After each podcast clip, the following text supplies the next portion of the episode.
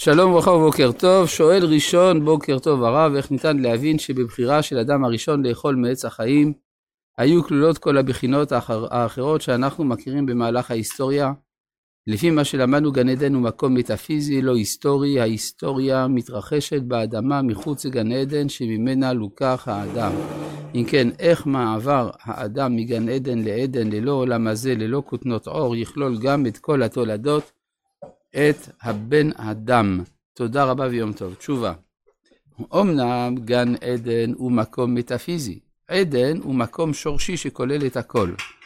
וזה בעצם אה, מסביר. דבר נוסף, אדם הראשון מצד נשמתו היה מקיף את כל המציאות כולה, כפי שכתוב בגמרא, שהאדם הראשון היה אה, קומתו מן הארץ עד השמיים, ורואה את כל הדורות, כך שהוא היה בכל המקומות ובכל הזמנים כאחד. שואל סימון, שלום הרב, למה ועשית הישר והטוב מחייב ביטול של העסקה? זה נשמע כמו הוראה פרטית, לא לדיינים. למה כופים על זה? כי זה מצווה מן התורה. זאת אומרת שעשיית הישר והטוב זה בדיוק המיוחד בתורה, שזה לא רק עניין של התנדבות, אלא זה דבר שמחייב מבחינת הדין, כמו שלמשל צדקה. אם אדם לא נותן צדקה, העניים יכולים לתבוע אותו בבית דין על זה שהוא לא נותן, או שהוא לא נותן בכלל, או שהוא לא נותן כשיעור הראוי להכנסתו. כך שגם, אה, ולא, זה לא כמו התפיסה שהצדקה היא סוג של גמילות חסדים, שזה משהו וולונטרי, אלא זה מס. מה שמתקיים היום, אה, אה, בצורה מסוימת, דרך ביטוח לאומי, שהוא קופת הצדקה הגדולה ביותר במדינה. ובכן, אנחנו ממשיכים בפרק אה, ז' של ספר דברים, פסוק ו', כי עם קדוש אתה לשם אלוהיך, בך בחר השם אלוהיך להיות לו לעם סגולה מכל העמים אשר על פני האדמה. אז יש אה, להבין את המושגים האלה. עם קדוש, אז כפי שאמרנו, זה לא הקדושה בפועל של כל אחד, אלא זה הקדושה העצמותית, מה שהרב קוק מכנה קדושה סגולית. אה, עם קדוש אתה לשם אלוהיך. עכשיו, יש, אחר כך, בך, יש צד שני, שהוא הקדושה אה, המצופה מאיתנו, בך בחר השם אלוהיך, להיות לו. מה זה להיות לו? אז זה כבר ייעוד, זה כבר לא נתון. זה דבר שאתה צריך לממש. להיות לו לעם סגולה. המילה סגולה בתורה איננה כמו המילה סגולה, למשל ברב קוק, אלא סגולה, הכוונה חביב. דבר שמחבבים אותו, אוצר חביב, אומר רש"י, זה נקרא סגולה, ואז זה כבר לא דבר עצמותי, אלא זה ביחס לכל העמים, מכל העמים, אשר על פני האדמה. על זה, על בסיס זה, הברכה המיוחדת, אשר בחר בנו מכל העמים. אז הבחירה היא מתוך כל האנושות, לעומת הבחירה העצמית שהיא הקדושה. כן, גם אה, במעמד הר סיני נאמר ממלכת כהנים, אז כהן זה ביחס למי שהכהן משרת, שזה העמים, וגוי קדוש.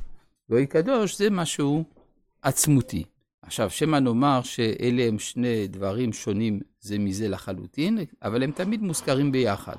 מה זאת אומרת שהם מוזכרים ביחד?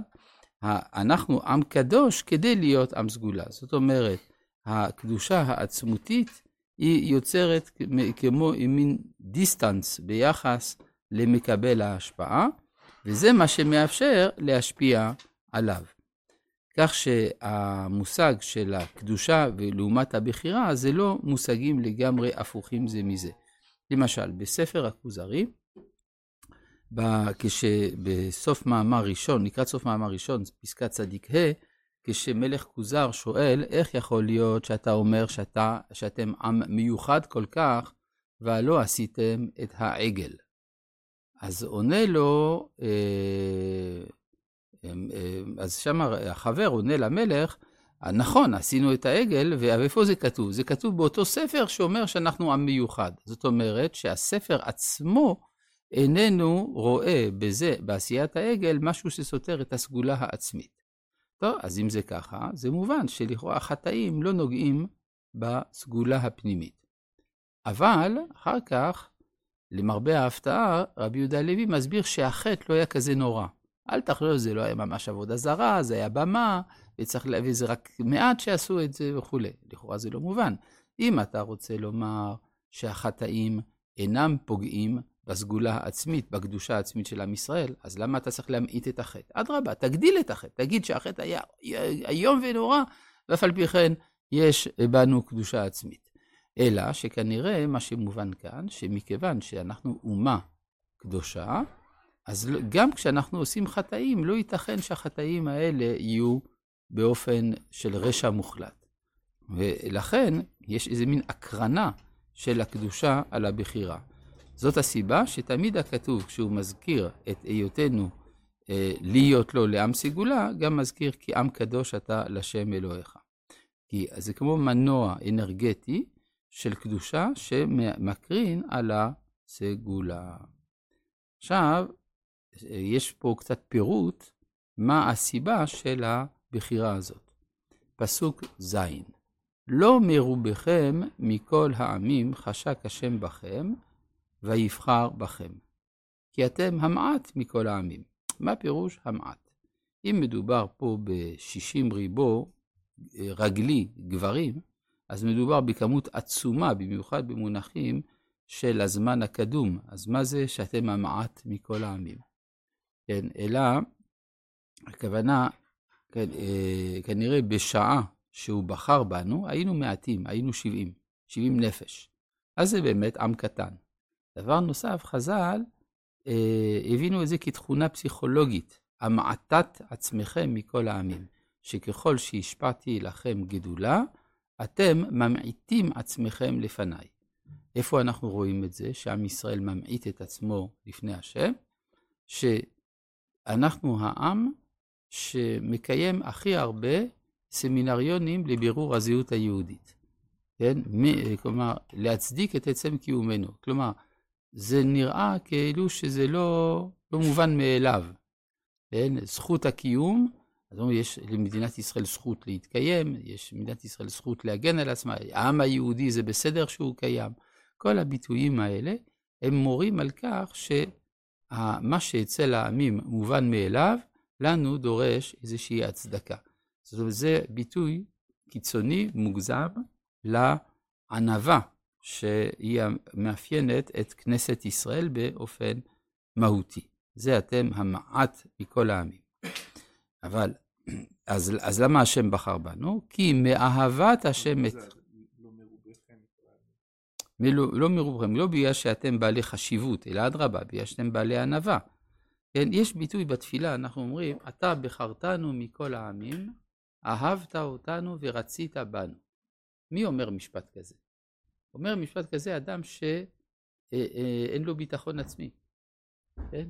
סוף סוף מישהו רצה אותי, מישהו אוהב אותי. כן? זה ביטוי שמבחינה פסיכולוגית מורה על נחיתות, על רגשי נחיתות. כן? ו... אז אם כן, וזה לא מתוך, נגיד, רגש של עליונות. גם רואים את זה אצל אברהם אבינו. אברהם אבינו, הקדוש ברוך הוא אומר לו, אני בוחר בך כדי להקים אומה, ולפי איך שניתחנו את פרשת לך לך, אנחנו רואים שאברהם תמיד מהסס, יש לו רתיעה מן הבחירה הזאת. לעומת זה, תאר לעצמך שהקדוש ברוך הוא היה בא לאברהם ואומר לו, אה, שלום אברהם, אני רוצה לעשות אותך עם סגולה. ואז אברהם היה אומר, אה, ah, סוף סוף, זה רק לזה חיכיתי. כן? זה גאווה. כן? אלא זה, לכן זה לא מרובכם. רובכם, הכוונה שאתם מרבים את עצמכם, מגדילים את עצמכם. כן. כי, כי במובן של אלא, מאהבת השם אתכם, ומשומרו את השבוע אשר נשבע לאבותיכם, הוציא השם אתכם ביד חזקה, ויפדך מבית עבדים, מבית פרעה, מלך מצרים. כלומר, זה לא... אה, אז אה, מה זה אהבה? אהבה זה תמיד מעבר לסיבה. אם אתה אומר, מדוע אתה אוהב, אז זה כבר פחות אהבה.